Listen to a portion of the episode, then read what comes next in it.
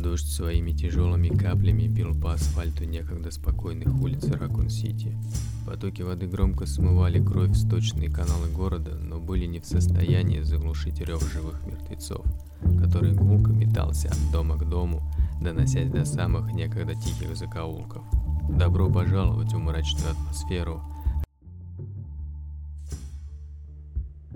Здравствуйте, дамы и господа, мальчики и девочки, с вами Роберт Роджерс, и начал я данный подкаст с такого вступления, потому что считаю, что одним из главных элементов хорошей современной игры является атмосфера.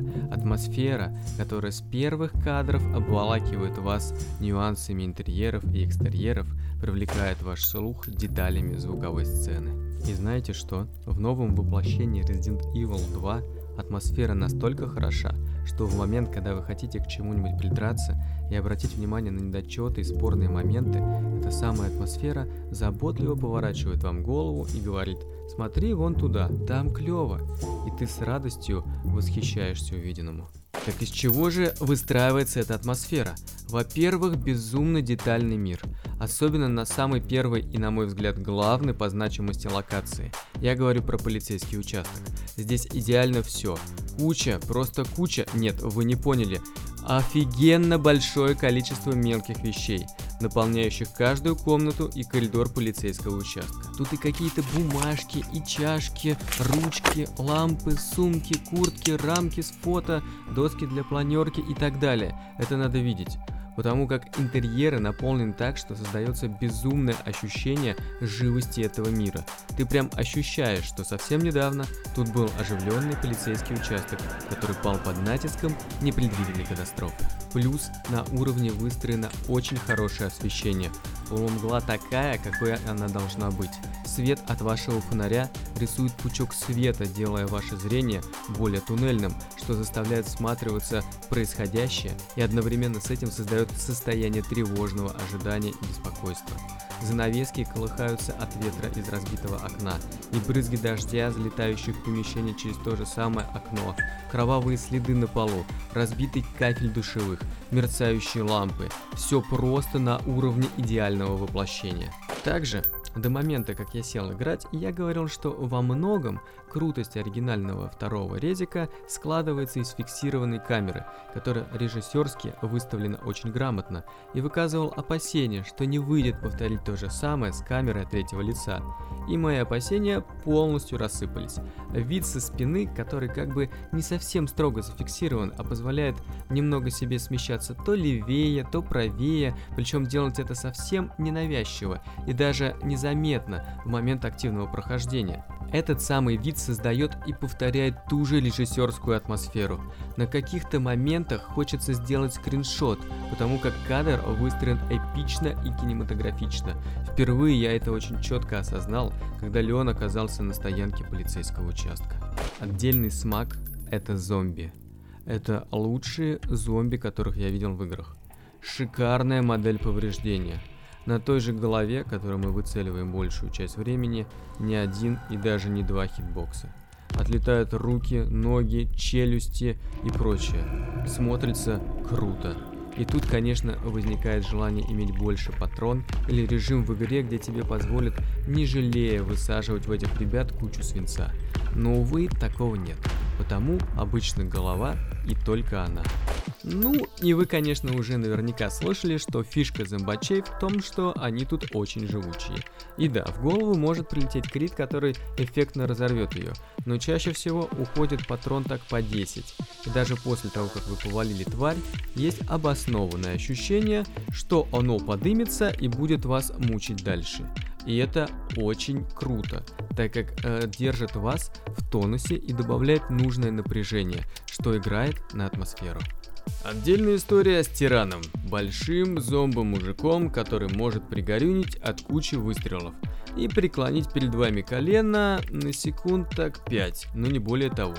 Этот парень заставляет вас бегать от него и планировать, корректировать свои маршруты, дабы не попасть под его загребущие кулаки. Стволы. Пушки, оружие. В самом начале большую часть времени вы бегаете с пистолетом, и выстрелы из него ощущаются на 5 с плюсом. Остальные пушки тоже хорошо реализованы, но пистолет дает именно то ощущение от выстрелов, которое ты ожидаешь, и даже поболее. На это также играет замечательное звуковое оформление игры. Звуки удара гильзы о пол после выстрела, наверное, одни из лучших, что я слышал. Я не знаю, как они это сделали, но звук реалистичный, четкий и одновременно как в старых добрых боевиках Сарни. Но есть и минусы. Наверное, заметили, что про сюжет я пока не говорил. Так вот, сюжет, как и в оригинале, относительно прост и локален. Конечно, замечательные кат-сцены добавляют живости и создают нужный накал, но основная моя претензия это то, что сюжет за Леона и Клэр по логике идут параллельно, но по факту геймплея они будто движутся в параллельных вселенных. Ситуация поправляется ближе к середине, но опять-таки не прям что совсем. Вообще, если говорить про сам сюжет, то за Леон он проще, местами наигранней и более резанный. За Клэр все целостней, поинтересней и раскрывает больше подоплек и граней. Момент игры за Шерри в детском доме очень аутентичен и хорошо углубляет сюжет и суть происходящего в отличие от момента игры за Аду Вонг в сюжете Леона. Но опять-таки сюжет неплох, он просто средний, но с шикарными заставками. Кроме того, с момента, как игра направляет нас в канализацию, на контрасте с идеальным полицейским участком ощущаешь, что на этом этапе серьезно не дотянули по насыщенности уровня, его разнообразию и дизайну. Хотя в плане местной монстр фауны вполне себе хорошо. Лаборатория немного выпрямляет баланс, но все же ничто не сравнится с участком. Что касательно игровых механик, то, по моему мнению, то, что перекочевало из устаревшей по геймплею оригинальной второй части, перенесено с мастерской адаптацией под современные реалии – система сундуков в безопасных зонах, ограниченное место в инвентаре, которое заставляет тебя планировать, какие вещи брать, какие нет, периодичное возвращение уже пройденные локации, малое количество патрон, преследующий тебя тиран и так далее. Все это создает приятное чувство ностальгии, хорошо играется и добавляет нужную хардкорность в игру. И забыл сказать, что это первая за последние годы игра, которые рассматривать предметы в инвентаре полезно и интересно. Если подводить итог, то безусловно игра удалась, о чем свидетельствуют и успехи в продажах, и лестные отзывы игроков. Я считаю, что это лучший ремейк и реинкарнация старой игры, которая знавала игровая индустрия.